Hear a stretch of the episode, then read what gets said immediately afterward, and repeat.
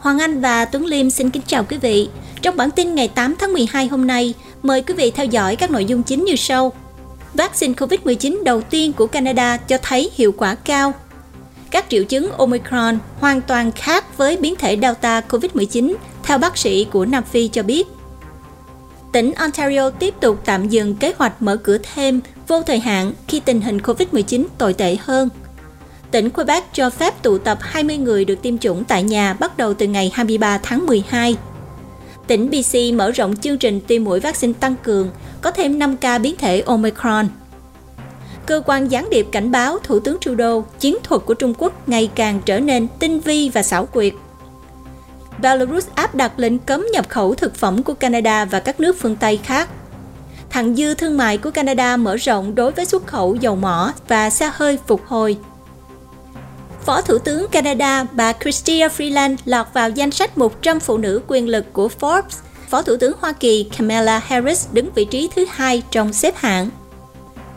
Trên thế giới, dữ liệu mới cho thấy thuốc của GSK và Vir hoạt động chống lại tất cả các đột biến Omicron. Tổng thống Biden và Tổng thống Putin hội đàm trong bối cảnh căng thẳng giữa Nga và Ukraine. Trung Quốc thề sẽ trả đũa vụ Mỹ tẩy chay ngoại giao đối với Thế vận hội Bắc Kinh. Việt Nam dự kiến nối lại các chuyến bay quốc tế kể từ ngày 15 tháng 12. Rất cảm ơn quý vị và các bạn đến đây theo dõi bản tin Canada và Thế giới nổi bật hàng ngày của kênh Culture Channel, được thực hiện bởi Culture Magazine, là tờ tạp chí văn hóa đời sống song ngữ Anh Việt duy nhất tại Canada. Thưa quý vị, môi trường Canada đã cảnh báo về tình trạng đường trơn trượt với mưa đóng băng qua đêm ở tỉnh Alberta. Cơ quan môi trường Canada đã đưa ra một tuyên bố về thời tiết đặc biệt với tình trạng có mưa đóng băng cho miền Trung và miền Nam tỉnh Alberta trong tình trạng đường trơn trượt. Xin quý vị khi ra ngoài hãy lưu ý tình trạng thời tiết nhé. Và sau đây mời quý vị và các bạn theo dõi bản tin chi tiết cùng với Tuấn Liêm và Hoàng Anh.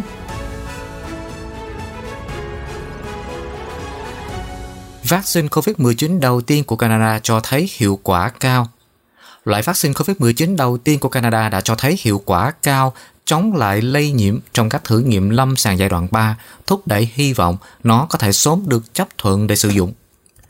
Medicago, công ty dược phẩm sinh học có trụ sở chính tại thành phố Quebec và công ty sản xuất vaccine khổng lồ của Anh, Mỹ, GlaxoSmithKline, gọi tắt GSK, hiện đang chuẩn bị đệ trình quy định cuối cùng lên Bộ Y tế Canada. Tỷ lệ hiệu quả tổng thể chống lại tất cả các biến thể virus đã được nghiên cứu là 71%. Tỷ lệ hiệu quả cao hơn chống lại mức độ bệnh nghiêm trọng từ biến thể Delta là 75%. Các kết quả này có được từ một nghiên cứu toàn cầu.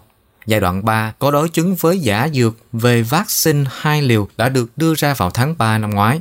Biến thể Omicron mới được phát hiện đã không lưu hành trong thời gian thử nghiệm. Nếu được cấp phép ở Canada, đây sẽ là vaccine COVID-19 đầu tiên được sử dụng công nghệ hạt giống virus và là vaccine gốc thực vật đầu tiên từng được chấp thuận sử dụng cho con người. Brian Ward, nhân viên y tế của Medicago cho biết, các mũi tiêm sử dụng các hạt giống virus có nguồn gốc thực vật của Medicago giống với coronavirus gây ra COVID-19 nhưng không chứa vật liệu di truyền của nó và chứa chất bổ trợ từ GSK để giúp tăng cường phản ứng miễn dịch. Trong thử nghiệm giai đoạn 3 của vaccine, không có ca bệnh nghiêm trọng do COVID-19 được báo cáo trong nhóm được tiêm chủng. Không có tác dụng phụ nghiêm trọng liên quan nào được báo cáo. Và việc phản ứng với các mũi tiêm thì nói chung là nhẹ đến trung bình và thoáng qua, với các triệu chứng kéo dài trung bình chỉ 1 đến 3 ngày. Matthew Miller, một nhà nghiên cứu miễn dịch học tại Đại học McMaster ở Hamilton, người đang nghiên cứu phát triển một loại vaccine khác cho COVID-19, cho biết kết quả thử nghiệm của Medicago đầy hứa hẹn về cả hiệu quả và độ an toàn. Vaccine COVID-19 dạng hít sản xuất tại Canada sẽ bắt đầu thử nghiệm trên người. Các nhà nghiên cứu tại Đại học McMaster ở Hamilton, Ontario đã được chấp thuận để bắt đầu thử nghiệm trên người hai loại vaccine COVID-19 do Canada sản xuất, được cung cấp bằng khí dung hít vào phổi và đường hô hấp trên. Trong một thông cáo hôm thứ Ba, McMaster cho biết các nhà nghiên cứu sẽ kiểm tra tính an toàn và hiệu lực miễn dịch của các vaccine dạng hít trong giai đoạn 1 của các thử nghiệm lâm sàng vừa được Bộ Y tế Canada chấp thuận. Cả hai loại vaccine dạng hít đều nhằm mục đích tăng cường cho những người tham gia trước đó đã nhận được 2 liều vaccine mRNA như là Pfizer hay là Moderna. Các vaccine McMaster sử dụng 3 loại protein SARS-CoV khác nhau, bao gồm cả protein gai, và cũng được tạo ra để nhắm mục tiêu các phần của coronavirus không thay đổi hoặc đột biến. Vaccine giãn hít dựa trên 20 năm nghiên cứu và phát triển của tiến sĩ Zhou Xing. Ông đồng thời là điều tra viên chính và là giáo sư tại khoa y học và trung tâm nghiên cứu miễn dịch học. Vaccine được sản xuất tại phòng thí nghiệm Robert E. FitzHenry Vector là một trong số ít các cơ sở của Canada có khả năng phát triển và sản xuất vaccine vector virus cho các thử nghiệm lâm sàng. Ít nhất 30 tình nguyện viên khỏe mạnh sẽ tham gia vào nghiên cứu do Viện Nghiên cứu Sức khỏe Canada tài trợ. Các nhà nghiên cứu sẽ kiểm tra cách phản ứng miễn dịch phát triển trong phổi và máu của người tham gia nghiên cứu sau khi tiêm chủng và theo dõi các phản ứng phụ có thể xảy ra. Thử nghiệm hy vọng sẽ bắt đầu tuyển người tham gia vào tuần tới. Bằng cách kích thích khả năng miễn dịch trong phổi thông qua vaccine giãn hít, các nhà nghiên cứu có thể tận dụng một số phẩm chất thật sự độc đáo và có tính bảo vệ cao của phổi con người, cho phép phản ứng mạnh hơn.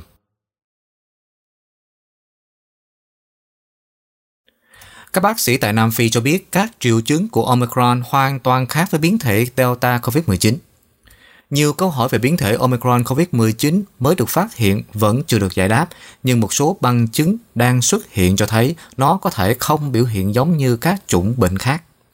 Chủ tịch của Hiệp hội Y tế Nam Phi cho biết những bệnh nhân có biến thể Omicron của COVID-19 trông rất khác so với những bệnh nhân bị nhiễm các biến thể trước đó như là Delta. Nó hoàn toàn khác với Delta. Tiến sĩ Angelique Kusi nói với Global News hôm thứ Ba. Cô ấy nói rằng những bệnh nhân này không có biểu hiện như mất vị giác hay là khứu giác, cần bổ sung oxy hoặc là nhịp mạch tăng cao mà bác sĩ đã lưu ý với các bệnh nhân Delta. Nó rất giống một loại triệu chứng của cảm lạnh hoặc là cúm. Cô nói và cho biết thêm rằng các bệnh nhân đang báo cáo về những cơn đau đầu, nhức mỏi cơ thể và đau họng nhẹ. Cô cho biết thêm, họ không có bị ho dữ dội và không bị chảy nước mũi hoặc là nghẹt mũi như bạn vẫn thường thấy khi bị nhiễm trùng đường hô hấp trên. Nhìn chung, bệnh nhân có vẻ ít bệnh hơn so với những đợt COVID-19 trước đó. Kusi nói, bệnh nặng có vẻ chậm hơn vài tuần so với nhiễm trùng và dữ liệu còn rất mới. Trong khi nghiên cứu ban đầu này cho thấy biến thể Omicron gây ra bệnh ít nghiêm trọng hơn, thế nhưng các ca nhập viện ở tỉnh Gauteng, Nam Phi đã tăng vọt. Và biến thể này vẫn đang có tác dụng tiêu cực đến dân số vì Omicron hiện chiếm một tỷ lệ phần trăm lớn của các ca COVID-19 tại đó. Chính phủ Trudeau dự kiến sẽ mở rộng quy định bắt buộc tiêm vaccine COVID-19 cho tất cả các nơi làm việc do liên bang quản lý vào đầu năm 2022. Những quy định này đang được đưa ra để bổ sung cho các biện pháp an toàn và sức khỏe nghề nghiệp hiện có, chẳng hạn như là đeo khẩu trang, rửa tay và giữ khoảng cách. Theo các quy định mới về vaccine được đề xuất của chính phủ liên bang, tất cả nhân viên trong lĩnh vực vận tải đường bộ, viễn thông và ngân hàng đều cần được tiêm chủng đầy đủ 2 liều vaccine. Các yêu cầu bắt buộc tiêm chủng đã được áp dụng đối với khu vực công, nhân viên làm việc trong các lĩnh vực vận tải hàng không, đường sắt và đường biển, được liên bang quản lý và khách du lịch trên các phương tiện vận chuyển này. Các nhân viên RCMP cũng được yêu cầu phải tiêm 2 mũi vaccine. Hiện tại, bất kỳ nhân viên liên bang nào được yêu cầu tiêm 2 mũi vaccine được cho nghỉ không lương nếu họ từ chối, trừ khi họ được miễn trừ y tế. Một số nhân viên liên bang đã thách thức lệnh bắt buộc tiêm chủng này, nhưng quá trình đó có thể mất vài năm. Tại tỉnh Ontario, số ca nhập viện COVID-19 gia tăng sẽ làm căng thẳng hệ thống chăm sóc sức khỏe của tỉnh ngay cả khi không có Omicron. Tỉnh Ontario có thể có từ 250 đến 400 bệnh nhân COVID-19 cần chăm sóc đặc biệt vào tháng Giêng, gây thêm căng thẳng cho hệ thống y tế vốn đã có nhiều gánh nặng, theo Ban Tư vấn Khoa học của tỉnh cho biết. Báo cáo mô hình mới nhất của nhóm cho biết rằng các ca bệnh đang gia tăng ở hầu hết các đơn vị y tế công cộng, đồng thời khuyến nghị tiếp tục các biện pháp y tế công cộng và tăng tốc độ của chiến dịch tiêm chủng cho trẻ em từ 5 đến 11 tuổi. Nhóm nghiên cứu cho biết số lượng ca bệnh và nhập ICU gia tăng dự kiến không bao gồm sự hiện diện của biến thể Omicron. Biến thể này đưa nhiều ẩn số vào mô hình mới nhất và có thể có nghĩa là các dự báo quá thận trọng. Tại một cuộc họp báo vào chiều thứ Ba, Giám đốc y tế của tỉnh là tiến sĩ Karen Moore nói rằng mô hình là đáng lo ngại. Ông cũng lưu ý rằng những người không được tiêm chủng là nguyên nhân dẫn đến phần lớn các ca nhập viện và thường là những người cần được chăm sóc đặc biệt. Mức độ xét nghiệm trên khắp Ontario vẫn không thay đổi trong những tháng gần đây, trong khi tỷ lệ dương tính của xét nghiệm tổng thể tiếp tục tăng cao, cho thấy sự gia tăng trong các trường hợp mắc bệnh COVID-19. Thêm bao nhiêu trường hợp sẽ tăng lên phần lớn phụ thuộc vào tốc độ tiêm chủng. Trong trường hợp xấu nhất, không có các hạn chế về sức khỏe cộng đồng là khoảng 30% trẻ từ 5 đến 11 tuổi được tiêm chủng đầy đủ vào cuối năm. Số ca hàng ngày có thể tăng lên gần 3.000 ca vào giữa tháng Giêng. Mặc dù tổng số người nhập viện và cần được chăm sóc đặc biệt ở phòng ICU vẫn ổn định trong những tuần gần đây, nhưng sự gia tăng hơn nữa trong các ca bệnh chắc chắn sẽ dẫn đến nhiều người Ontario cần được chăm sóc quan trọng. Sự hiện diện của biến thể Omicron càng làm phức tạp thêm tình hình ở tỉnh Ontario.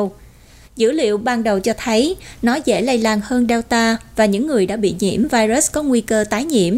Có nghĩa là Omicron có thể kháng lại khả năng miễn dịch.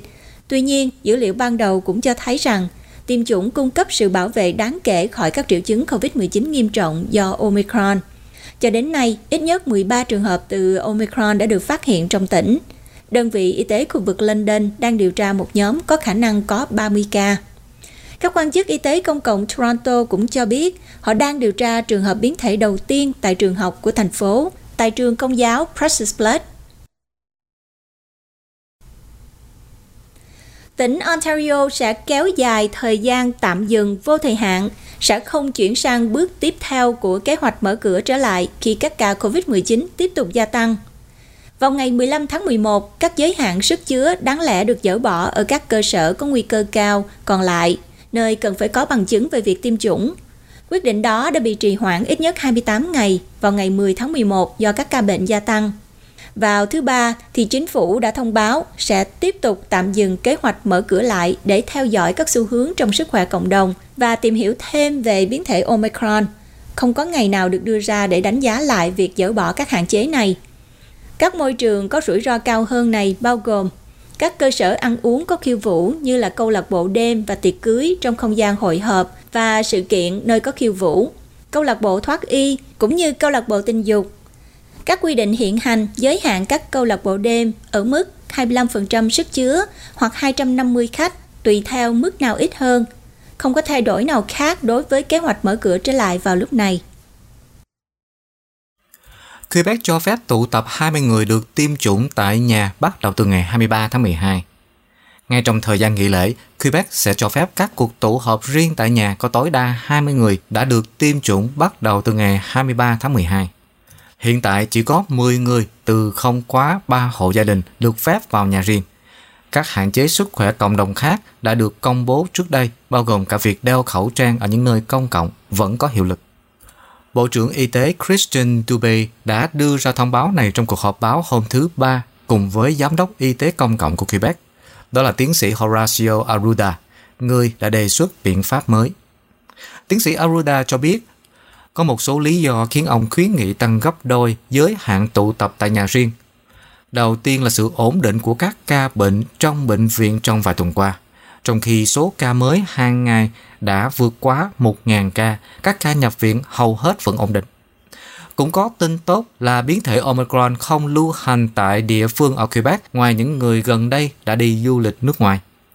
Một lý do khác là kết quả từ cuộc họp vào tối thứ Hai với các quan chức y tế công cộng về mô hình COVID-19 ở Quebec dự kiến sẽ được công bố vào ngày thứ Năm. Nếu mọi người muốn giao lưu với một người không được tiêm chủng tại một buổi tụ tập tại nhà, tiến sĩ Arruda khuyến nghị họ nên tuân thủ các biện pháp y tế công cộng hiện có, bao gồm việc đeo khẩu trang và giữ khoảng cách. Tỉnh cũng thông báo họ sẽ tiêm liều vaccine thứ 3 cho các nhân viên y tế, những người mắc bệnh mãn tính và những người ở các cộng đồng vùng sâu, vùng xa và những phụ nữ mang thai. Khoảng 1 triệu người nữa kể từ ngày thứ 3 và những người từ 60 tuổi trở lên vào tháng Giêng. Những người từ 70 tuổi trở lên đã đủ điều kiện để đặt lịch hẹn để tiêm tăng cường. Việc triển khai mũi tiêm tăng cường cho những người từ 60 tuổi trở lên trong năm tới sẽ được thực hiện dần dần. Kể từ ngày 4 tháng Giêng năm 2022 thì những người từ 65 đến 69 tuổi có thể đặt lịch hẹn. 2 ngày sau đó thì kể từ ngày 6 tháng Giêng năm 2022 thì những người từ 60 cho tới 64 có thể đặt lịch hẹn. Những người đủ điều kiện sẽ vẫn phải đợi 6 tháng kể từ liều thứ 2 trước khi tiêm mũi tăng cường và cuộc hẹn có thể được đặt thông qua trang web Click Sonti.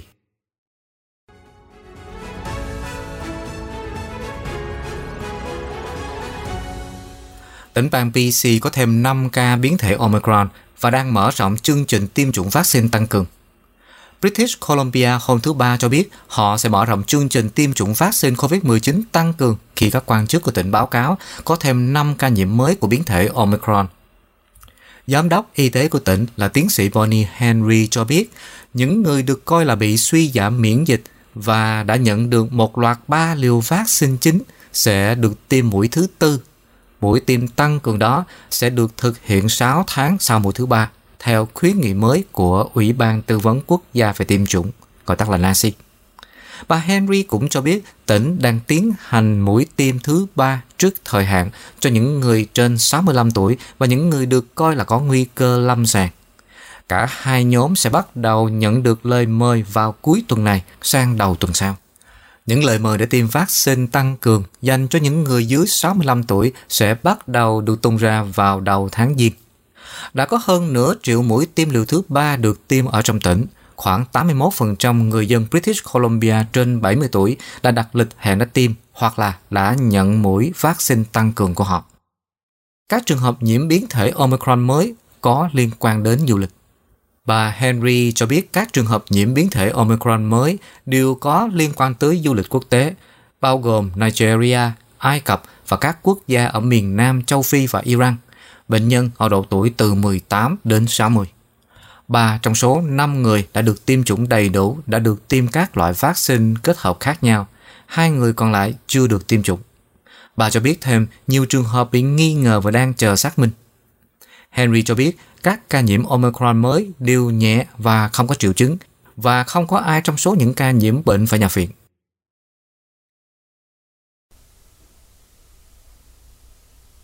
Sau đây là cập nhật nhanh về tình trạng COVID-19 trên khắp Canada. Tính đến tối ngày 7 tháng 12, Canada báo cáo thêm 2.966 ca COVID-19 mới, nâng tổng số ca COVID-19 của Canada lên mức 1.815.215. Có 3.066 ca được báo cáo hồi phục trong ngày, có thêm 27 ca tử vong, hiện có 29.101 ca còn bệnh. Tổng số ca tử vong cho đến nay là 29.827 người. Có hơn 62,3 triệu mũi vaccine đã được tiêm trên khắp Canada, trong đó hơn 30,9 triệu người, tức là hơn 80,9% dân số đã tiêm ít nhất một liều vaccine và trên 76,1% dân số đã tiêm 2 liều. 85,1% số người từ 5 tuổi trở lên đã tiêm một liều vaccine và 80,1% đã tiêm 2 liều. Tỉnh BC hôm nay báo cáo có thêm 326 ca bệnh mới và 1 ca tử vong. Alberta có 240 ca bệnh mới và 5 tử vong. Saskatchewan có 47 ca bệnh mới và 3 tử vong, trong khi Manitoba có 93 ca bệnh mới và 4 ca tử vong. Tỉnh Ontario báo cáo có 928 ca bệnh mới và 9 ca tử vong. Quebec thì có 1.234 ca bệnh mới và 5 ca tử vong. Nova Scotia có 22 ca bệnh mới, trong khi New Brunswick có 69 ca bệnh mới. Prince Edward Island có 5 ca bệnh mới. Vùng lãnh thổ Yukon báo cáo 2 ca bệnh mới. Các tỉnh còn lại không có báo cáo ca bệnh mới. Chuyển sang các bản tin khác. Cơ quan gián điệp cảnh báo Thủ tướng Trudeau, chiến thuật của Trung Quốc ngày càng trở nên tinh vi và xảo quyệt.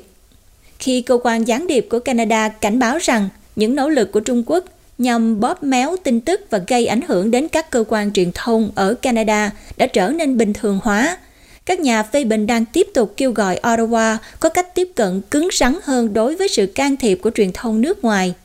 Cảnh báo này có trong các tài liệu tóm tắt được soạn thảo cho Giám đốc Cơ quan Tình báo An ninh Canada, ông David McNeil, để chuẩn bị cho cuộc gặp giữa ông với Thủ tướng Justin Trudeau vào đầu năm nay. Cuộc họp đó đã tập trung vào sự gia tăng trong can thiệp nước ngoài vào Canada, điều mà CSIS cho rằng đã trở nên phức tạp hơn, thường xuyên hơn và ngấm ngầm hơn. Một cách mà nước ngoài, bao gồm cả Trung Quốc, cố gắng gây áp lực lên các nước khác là thông qua các phương tiện truyền thông. Người phát ngôn của Cơ quan Tình báo An ninh Canada, ông John Thomson cho biết, các quốc gia nước ngoài nhắm mục tiêu vào cả các phương tiện truyền thông chính thống, ấn phẩm báo in, các chương trình phát thanh và truyền hình và các kênh truyền thông xã hội và trực tuyến khác để theo đuổi mục tiêu của họ. Đó là một chiến thuật mà cựu nghị sĩ đảng bảo thủ, ông Kenny Chiu nói rằng ông biết quá rõ. Ông cho biết mình đã bị nhắm mục tiêu trong cuộc bầu cử liên bang gần đây bởi một chiến dịch cung cấp thông tin sai lệch, được thực hiện trên các phương tiện truyền thông xã hội và truyền thông tiếng Trung. Hôm thứ Ba, Đại sứ Trung Quốc tại Canada đã phủ nhận việc Bắc Kinh tham gia hoạt động gián điệp. Các đại biểu của người bản địa đã hoãn chuyến đi đến Vatican để gặp giáo hoàng Francis vì lo ngại về đại dịch. Một phái đoàn người bản địa đang hoãn chuyến đi được lên kế hoạch vào đầu tuần sau tới Vatican do lo ngại về biến thể Omicron. Các đại biểu đáng lẽ sẽ tổ chức các cuộc gặp riêng với giáo hoàng Francis từ ngày 17 đến ngày 20 tháng 12 để đặt nền móng cho chuyến đi sắp tới của ngài tới Canada. Chuyến đi của giáo hoàng hiện vẫn chưa được lên lịch trình. Chủ tịch và phó chủ tịch của Hội đồng Giám mục Công giáo Canada, cơ quan đang tổ chức chuyến đi, đang ở Rome làm việc để dời các cuộc họp vào đầu năm 2022. Chủ tịch Hội đồng của First Nation là bà Rose Ann Archibald đã thông báo hoãn chuyến đi trong một bài phát biểu trước các thủ lĩnh của First Nation, những người tham dự một cuộc họp mùa đông.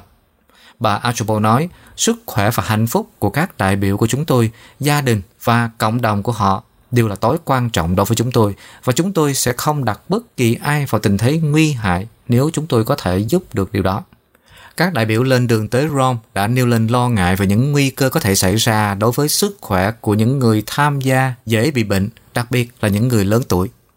Tổng giám mục Công giáo La Mã Regina Donald Bolin nói rằng ông cảm thấy thoải mái với ý tưởng đi du lịch vào thời điểm này, nhưng ông hiểu những lo lắng về sức khỏe của các đại biểu người bản địa. Các đại biểu đã lên kế hoạch kêu gọi giáo hoàng gửi lời xin lỗi cá nhân về vai trò của giáo hội Công giáo La Mã trong việc điều hành các trường nội trú cho người bản địa. Đây không phải là lần đầu tiên việc tiếp kiến giáo hoàng bị trì hoãn. Các cuộc họp đã bị lùi lại khi đại dịch lần đầu tiên được tuyên bố.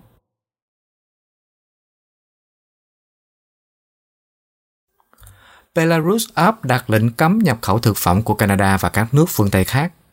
Chính phủ Belarus hôm thứ Ba cho biết họ sẽ cấm nhập khẩu một số thực phẩm từ các nước phương Tây bắt đầu từ năm tới để trả đũa lệnh trừng phạt áp đặt đối với nước này. Lệnh cấm sẽ thực hiện vào ngày 1 tháng 1 kéo dài 6 tháng, bao gồm thịt bò, thịt heo, một số loại rau, sữa, trái cây và các loại hạt từ Liên minh châu Âu, Hoa Kỳ, Canada, Anh, Na Uy và một số quốc gia khác, chính phủ cho biết. Chính phủ Minsk cho biết Belarus đã nhập khẩu các sản phẩm thực phẩm trị giá 530 triệu trong 10 tháng đầu năm của năm 2021. Chính phủ này sẽ không nói rõ phần nào trong số những mặt hàng nhập khẩu này sẽ bị cấm, nhưng nói rằng họ có thể mở rộng danh sách các thực phẩm bị cấm nhập khẩu trong trường hợp có các lệnh trừng phạt bổ sung của phương Tây.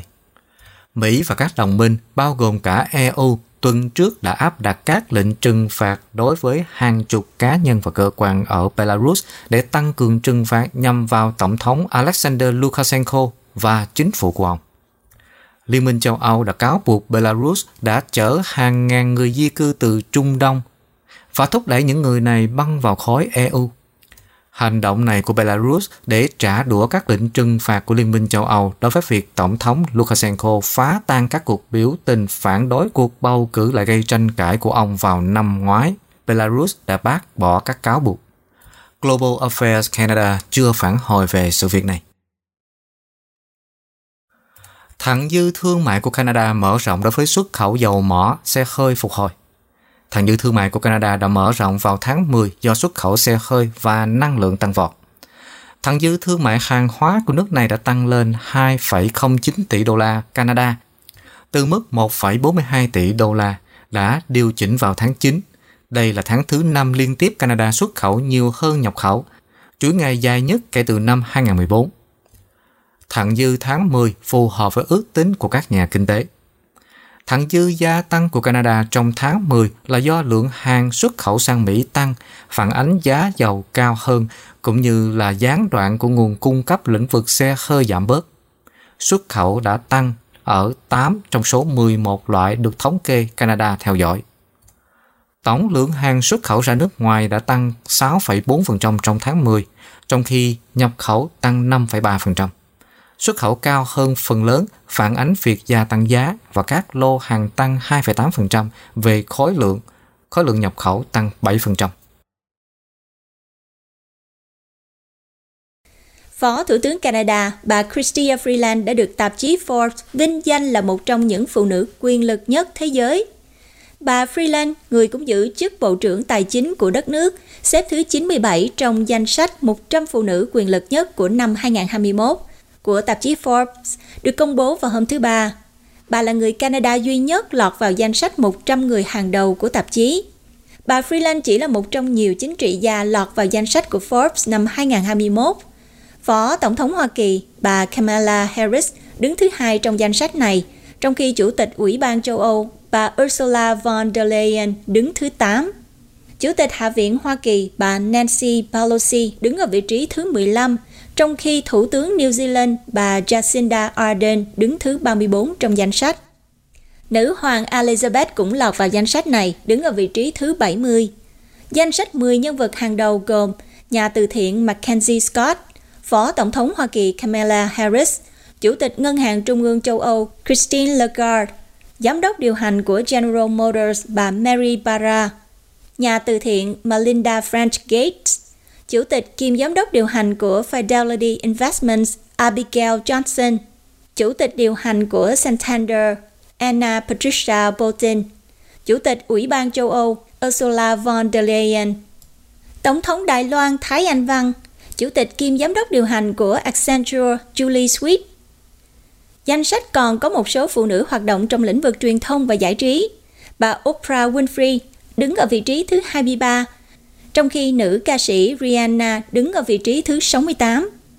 Diễn viên Reese Witherspoon lọt vào danh sách ở vị trí thứ 74, trong khi ca sĩ Beyoncé Knowles đứng ngay sau cô với vị trí 76.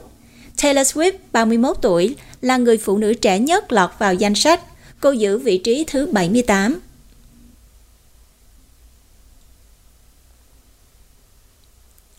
Thưa quý vị, môi trường Canada đã cảnh báo về tình trạng đường trơn trượt với mưa đóng băng qua đêm ở tỉnh Alberta. Khi nhiệt độ tiếp tục giảm xuống đều đặn, có khả năng đường xá có thể khá trơn trượt khi đi làm vào sáng thứ Tư ở khu vực Calgary. Môi trường Canada đã đưa ra một tuyên bố về thời tiết đặc biệt với tình trạng mưa đóng băng tiềm năng cho miền Trung và miền Nam tỉnh Alberta.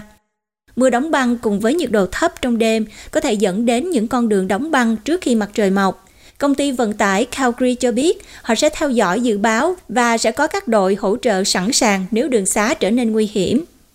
Các nhóm của chúng tôi sẽ áp đặt vật liệu cho những con đường có lưu lượng xe qua lại lớn, nhưng những con đường ven khu dân cư có thể trơn trượt. Vận tải Calgary nói trong một tweet vào tối thứ Ba. Các tài xế xe được khuyến khích dọn tuyết trên xe trước khi ra ngoài và hãy lưu ý đến các điều kiện thời tiết.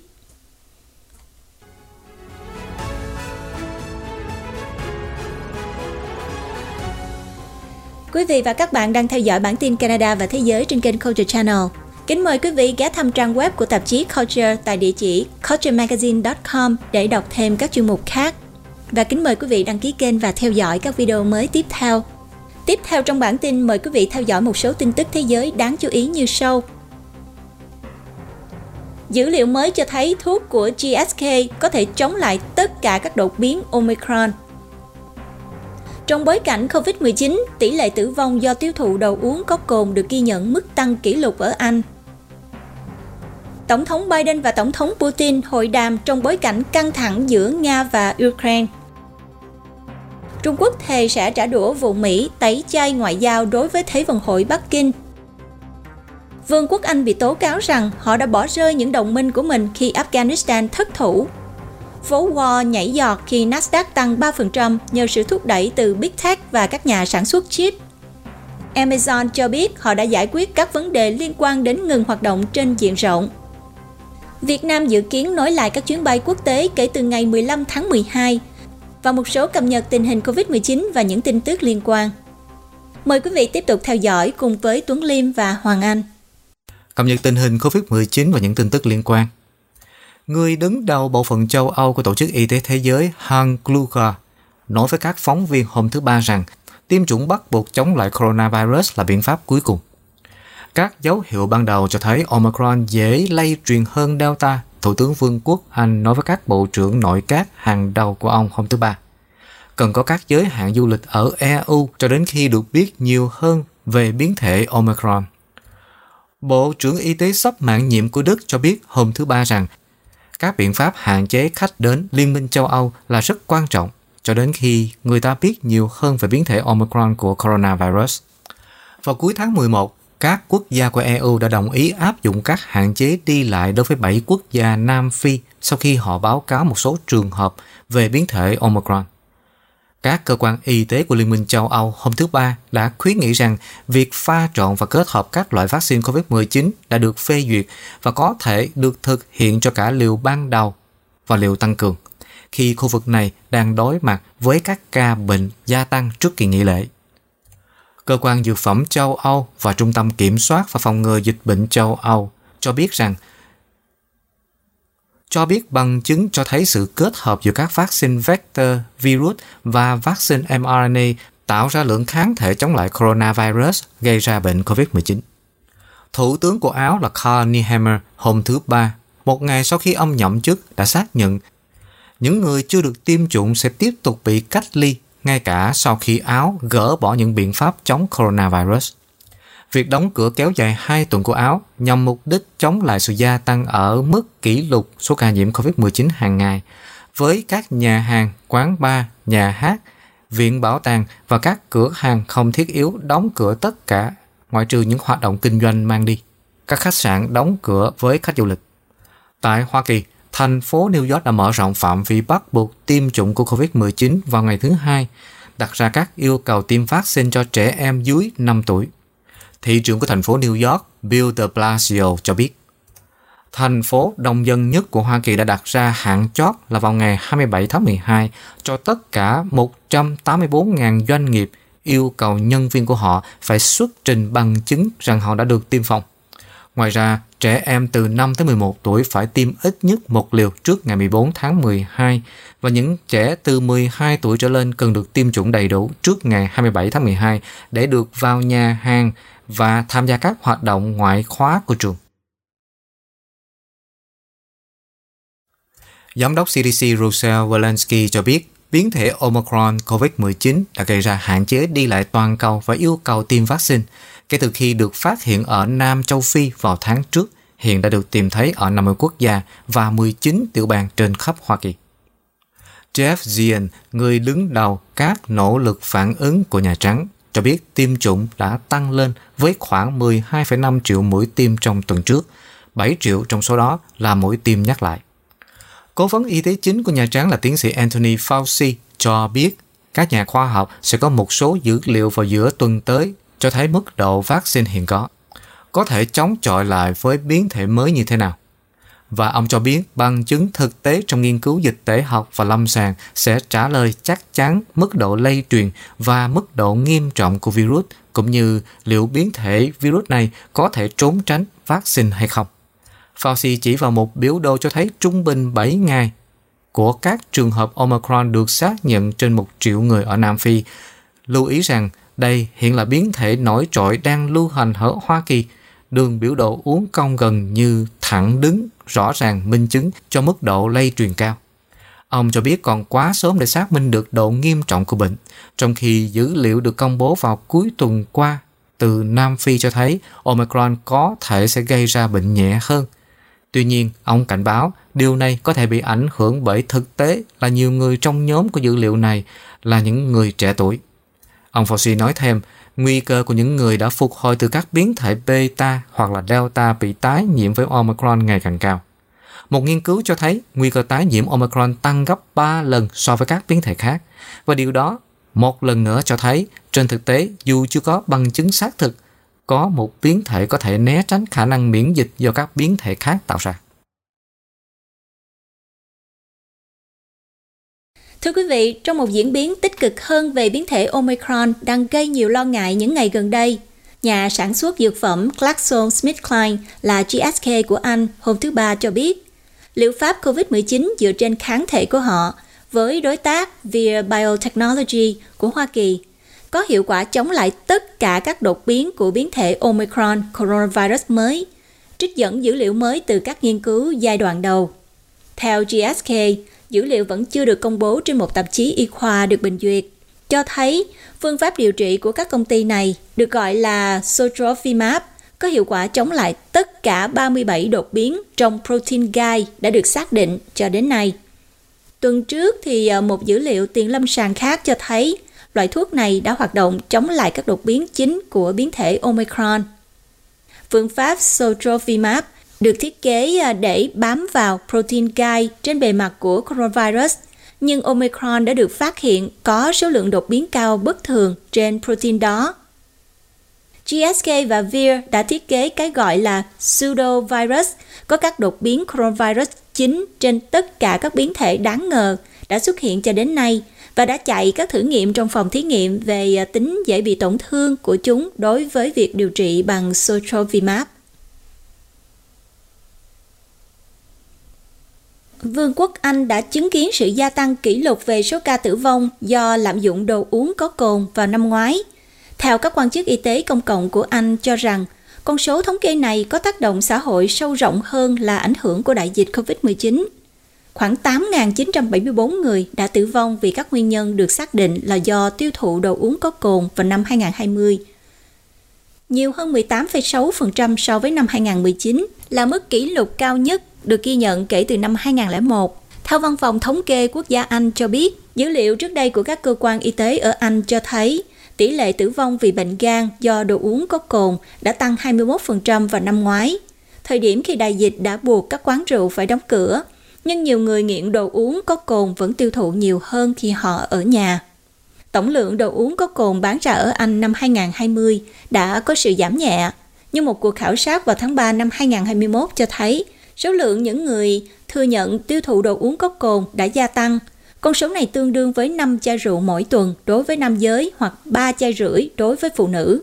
Cùng với những năm trước, nam giới có nguy cơ tử vong với nguyên nhân được xác định là do tiêu thụ đồ uống có cồn cao hơn gấp đôi so với nữ giới. Bệnh gan là nguyên nhân lớn nhất gây tử vong do tiêu thụ đồ uống có cồn, chiếm tỷ lệ 78% các trường hợp tử vong. Tiếp theo đó là các rối loạn tâm thần và hành vi, với tỷ lệ là 12%. Và 6% là các nguyên nhân khách quan như là ngộ độc do tai nạn. Tỷ lệ tử vong do tiêu thụ đồ uống có cồn ở cả Scotland và Bắc Ireland cao hơn khoảng 50% so với ở Anh hoặc ở xứ Wales.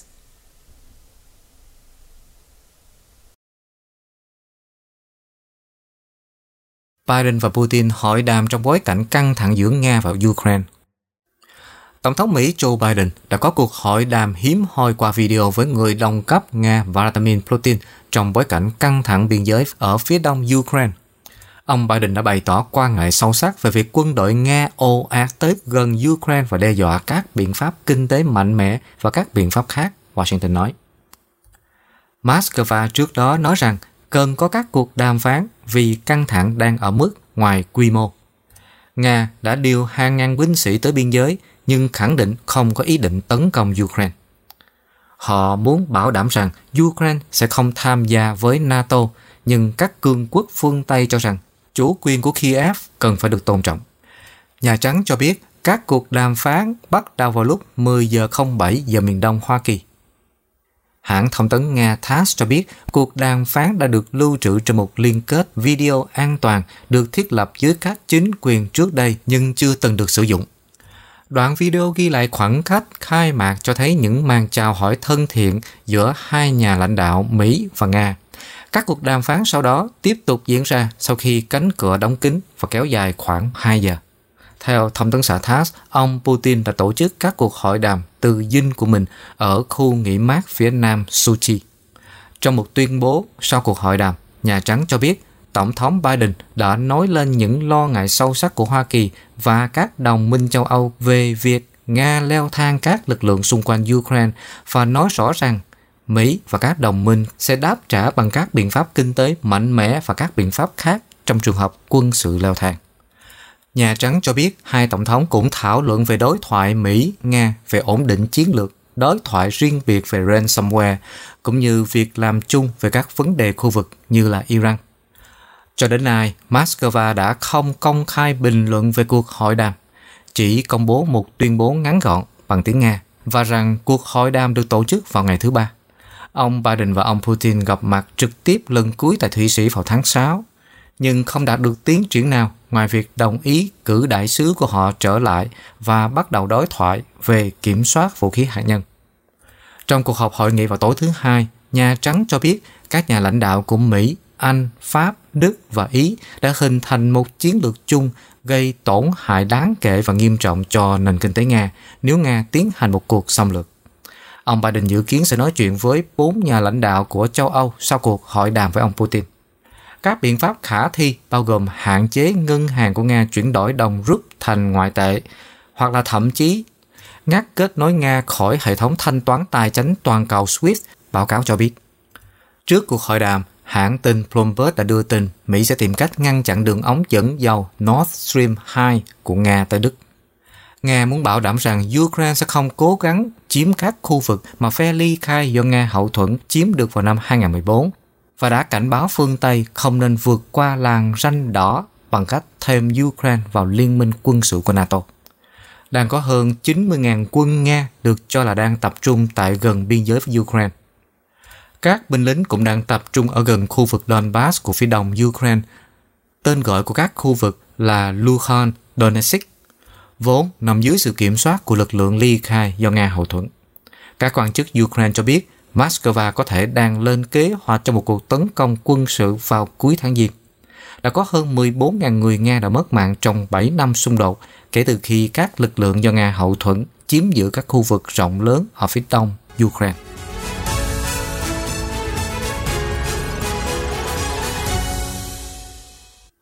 Trung Quốc thề sẽ trả đũa vụ Mỹ tẩy chay ngoại giao đối với Thế vận hội Bắc Kinh. Hôm thứ Ba, Trung Quốc nói rằng Hoa Kỳ đã phản bội các quy tắc của Thế vận hội và sẽ phải trả giá cho việc tẩy chay Thế vận hội mùa đông ở Bắc Kinh, một tuyên bố được Trung Quốc đưa ra khi các đồng minh phương Tây chủ chốt cũng đang lưỡng lự để quyết định xem liệu họ có nên nối bước Hoa Kỳ hay không. Trong cuộc họp báo tại Bắc Kinh hôm thứ Ba, người phát ngôn của Bộ Ngoại giao Trung Quốc là ông Triệu Lập Kiên cho biết rằng Trung Quốc phản đối việc tẩy chay và thực hiện các biện pháp đối phó kiên quyết. Ông nói Hoa Kỳ sẽ phải trả giá cho những hành động sai lầm của mình và đồng thời cảnh báo rằng tất cả mọi người hãy cứ chờ mà xem. Khi được hỏi liệu Trung Quốc có tính đến việc tẩy chay ngoại giao đối với Thế vận hội Olympic ở Hoa Kỳ trong những năm sắp tới hay không, thì ông Triệu cho rằng việc tẩy chay của Hoa Kỳ đã làm hỏng nền tảng và bầu không khí của hoạt động giao lưu và hợp tác thể thao tại Thế vận hội. Ông cũng ví sự việc này là một hành động mà Hoa Kỳ đã tự gậy ông, đập lưng ông. Hiện vẫn chưa rõ các quốc gia khác có cùng quyết định với Hoa Kỳ hay không, mặc dù Ngoại trưởng Hoa Kỳ Antony Blinken đã nói rằng các đồng minh đã được tham vấn về một cách tiếp cận chung.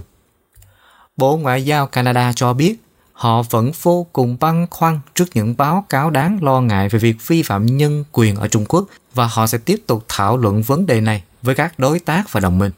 Trong khi đó, Úc, Anh, Hà Lan, Nhật Bản cho biết họ vẫn đang xem xét lập trường của mình. Phó Thủ tướng của New Zealand cho rằng nước này sẽ không cử các quan chức chính phủ, nhưng quyết định đó phần lớn là dựa trên những lo ngại về COVID-19 và trước khi diễn ra sự kiện Mỹ tẩy chay Thế vận hội. Đến nay, chỉ có Tổng thống Nga Putin là nhà lãnh đạo duy nhất của một cường quốc đã nhận lời tham dự Thế vận hội Bắc Kinh 2022.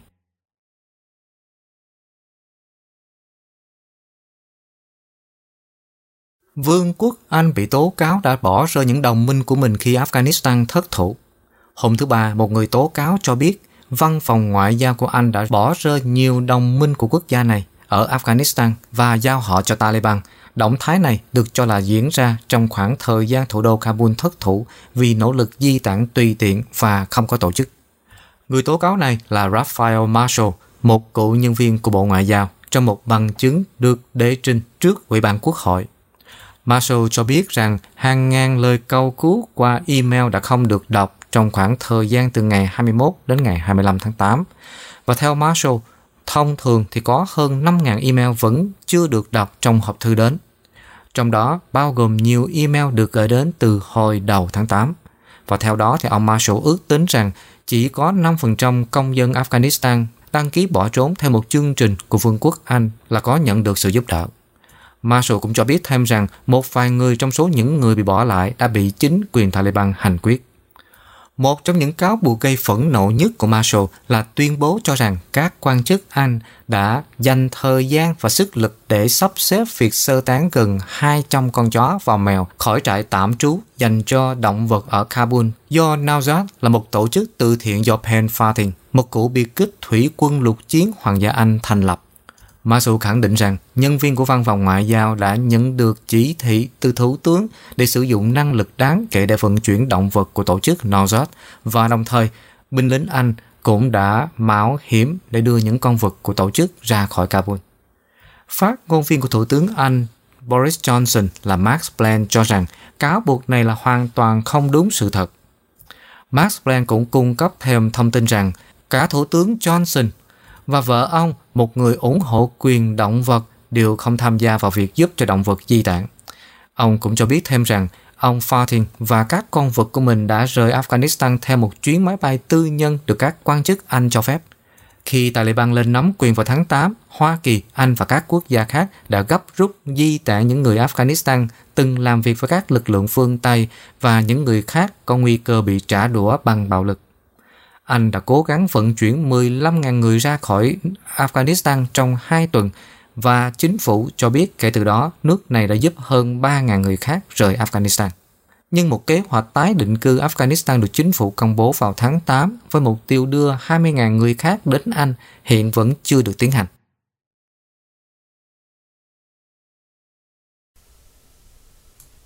Chuyển sang tình hình thị trường. Phố Wall nhảy vọt khi Nasdaq tăng 3% nhờ sự thúc đẩy từ Big Tech và các nhà sản xuất chip. Các chỉ số chính của phố Wall đã tăng mạnh vào hôm thứ Ba, với Nasdaq tăng 3% khi các nhà đầu tư đổ xô vào các cổ phiếu công nghệ chất lượng thấp, trong khi Intel tăng vọt sau khi có kế hoạch đưa đơn vị xe tự lái của mình ra công chúng. Quyết định niêm yết Mobileye tại Hoa Kỳ của gã khổng lồ chip vào giữa năm 2022 đã được đáp ứng một cách áp đảo, với cổ phiếu của hãng này cao hơn 4,5%.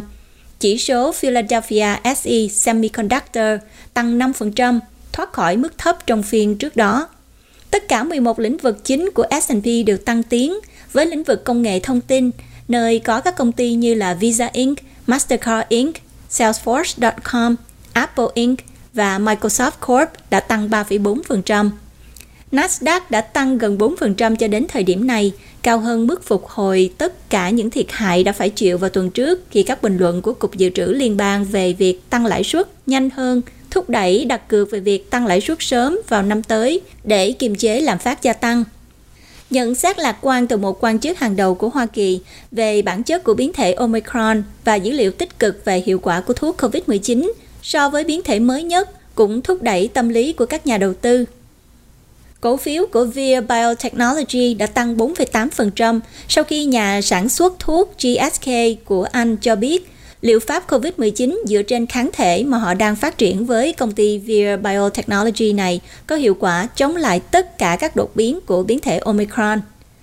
Chỉ số biến động CBOE cũng đã giảm bớt từ mức cao nhất trong 10 tháng vào tuần trước. Lúc 12 giờ trưa giờ Eastern, Dow Jones Industrial Average đã tăng 537,15 điểm, tương đương 1,52%, lên 35.764,18. S&P 500 đã tăng 96,81 điểm, tương đương 2,11%, ở mức 4.688,48. Và Nasdaq Composite tăng 459,76 điểm, tương đương 3,02%, ở mức 15.684,91. Cổ phiếu của các cổ phiếu công nghệ lớn như là Meta Platforms, Alphabet của chủ sở hữu Google, Tesla Inc. và Amazon đã tăng thêm từ 2% đến 3,1%. Cổ phiếu ngành du lịch tiếp tục đà tăng với các chỉ số S&P 1500 Airlines và S&P 1500 khách sạn, nhà hàng và giải trí tăng lần lượt là 0,6% và 2%. American Airlines đã tăng thêm 1,1% sau khi hãng này thông báo về việc giám đốc điều hành Doug Parker nghỉ hưu.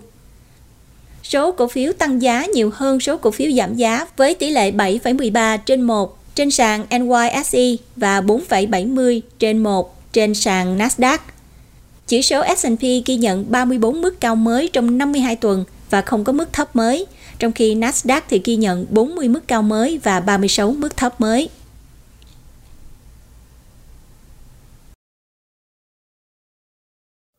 Amazon Web Services cho biết họ đã giải quyết các vấn đề liên quan tới ngưng hoạt động trên diện rộng.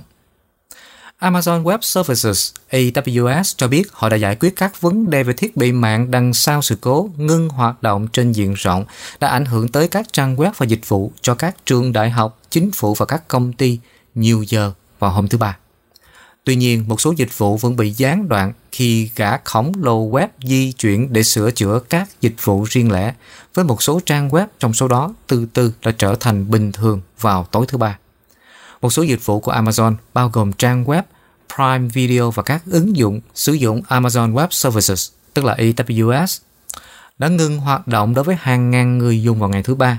Amazon cho biết, sự cố ngừng hoạt động có thể là do các vấn đề liên quan tới giao diện lập trình ứng dụng, trong chuyên môn gọi là API, và một số giao thức để xây dựng và tích hợp phần mềm ứng dụng, thông tin từ hãng tin Reuters cho biết. Down Detector là một trang web theo dõi sự cố mất điện, cho thấy hơn 24.000 sự cố được báo cáo với Amazon. AWS cung cấp dịch vụ máy chủ, lưu trữ, email và một số dịch vụ khác cho các nền tảng này giữ cho phần lớn của Internet hoạt động hiệu quả. Sự cố ngừng hoạt động đang ảnh hưởng tới quyền truy cập của người dùng vào nhiều nền tảng khác nhau. Các dịch vụ khác bao gồm camera an ninh Amazon Ring, ứng dụng ngân hàng di động Chime và nhà sản xuất robot hút bụi iRobot cũng đang gặp khó khăn. Ring cho biết họ đã biết vấn đề này và đang nỗ lực để giải quyết. Các trang web và ứng dụng khác bị ảnh hưởng bao gồm cơ sở dữ liệu phim trên Internet, nhà cung cấp dịch vụ, học ngôn ngữ Duolingo và trang web hẹn hò Tinder. Vào tháng 6, trang web bao gồm Guardian, Reddit, Amazon, CNN, PayPal, Spotify, Al Jazeera, Media Network và New York Times đã bị ảnh hưởng bởi sự cố ngưng hoạt động trên diện rộng kéo dài 1 giờ liên quan tới nhà cung cấp mạng phân phối có trụ sở tại Hoa Kỳ là công ty Fastly Inc., một công ty có tầm cỡ nhỏ hơn và là đối thủ của AWS. Vào tháng 7, Amazon đã trải qua sự cố gián đoạn dịch vụ cửa hàng trực tuyến kéo dài gần 2 giờ và làm ảnh hưởng tới hơn 38.000 người dùng. Người dùng đã trải qua 27 lần ngưng hoạt động trong 12 tháng qua trên Amazon, theo trang web đánh giá công cụ Web Tool Tester.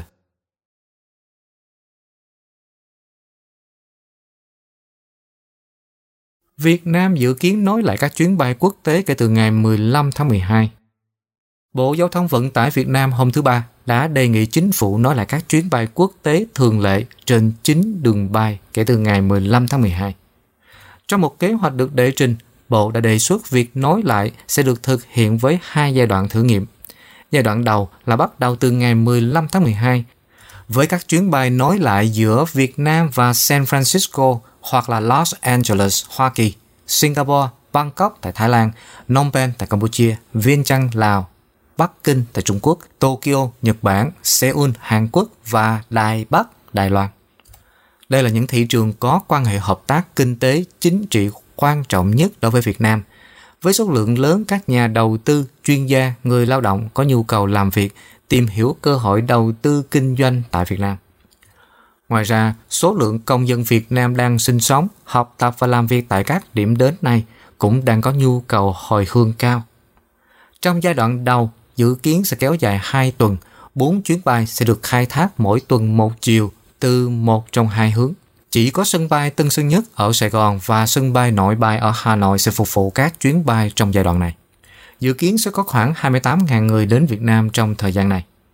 Cũng theo Bộ Giao thông Vận tải thì giai đoạn thứ 2 sẽ bắt đầu vào tháng 1 sắp tới để bổ sung các chuyến bay trên các đường bay kết nối Kuala Lumpur của Malaysia, Hong Kong, Paris của Pháp, Frankfurt của Đức, Sydney của Úc và Moscow của Nga. Giai đoạn này sẽ kéo dài 1 tháng.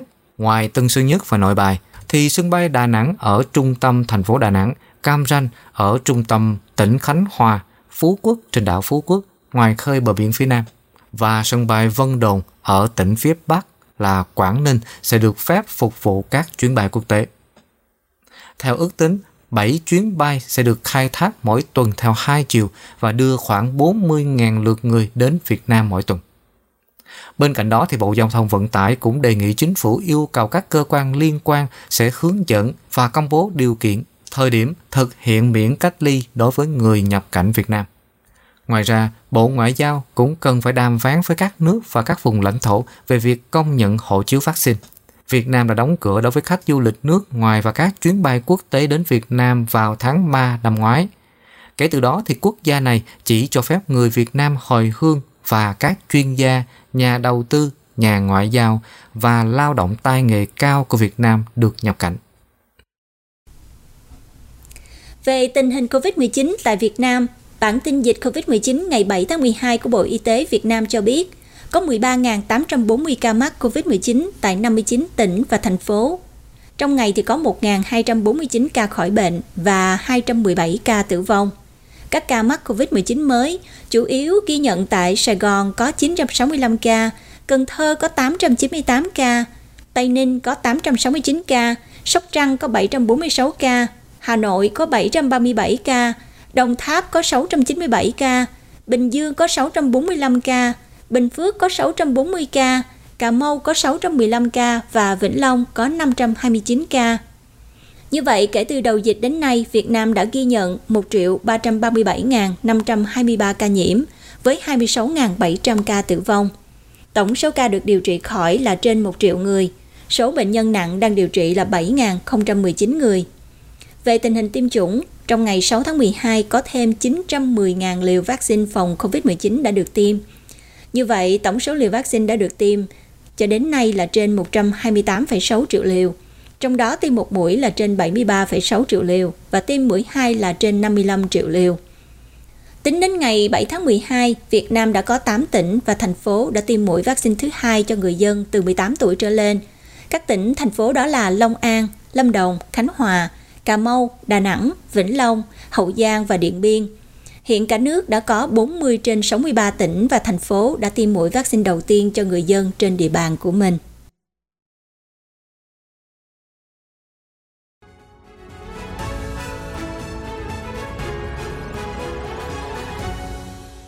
Và sau đây chúng tôi xin cập nhật nhanh về tỷ giá đồng đô la Canada, giá dầu và giá vàng. 1 Canada bằng 0,7899 đô la Mỹ và bằng 0,7021 đồng euro. 1 Canada bằng 18.114,58 đồng Việt Nam. Giá dầu thô WTI là 72,05 đô la Mỹ một thùng. Giá dầu thô Brent là 75,13 đô la Mỹ một thùng. Giá vàng giao ngay là 1.784,04 đô la Mỹ một ounce. Rất cảm ơn quý vị và các bạn đã quan tâm theo dõi bản tin Canada và Thế giới trên kênh Culture Channel. Kênh Culture Channel của chúng tôi có video tin tức cập nhật hàng ngày và cũng có các video về văn hóa, du lịch, ẩm thực, sức khỏe và đời sống, tư vấn di dân di trú được cập nhật liên tục trong tuần. Kính mời quý vị và các bạn đón theo dõi. Và xin hãy giúp Culture Channel chia sẻ video đến cho nhiều người quen. Xin kính chúc quý vị và các bạn luôn nhiều sức khỏe và an lành. Hoàng Anh, Tuấn Liêm chân thành cảm ơn và kính chào tạm biệt.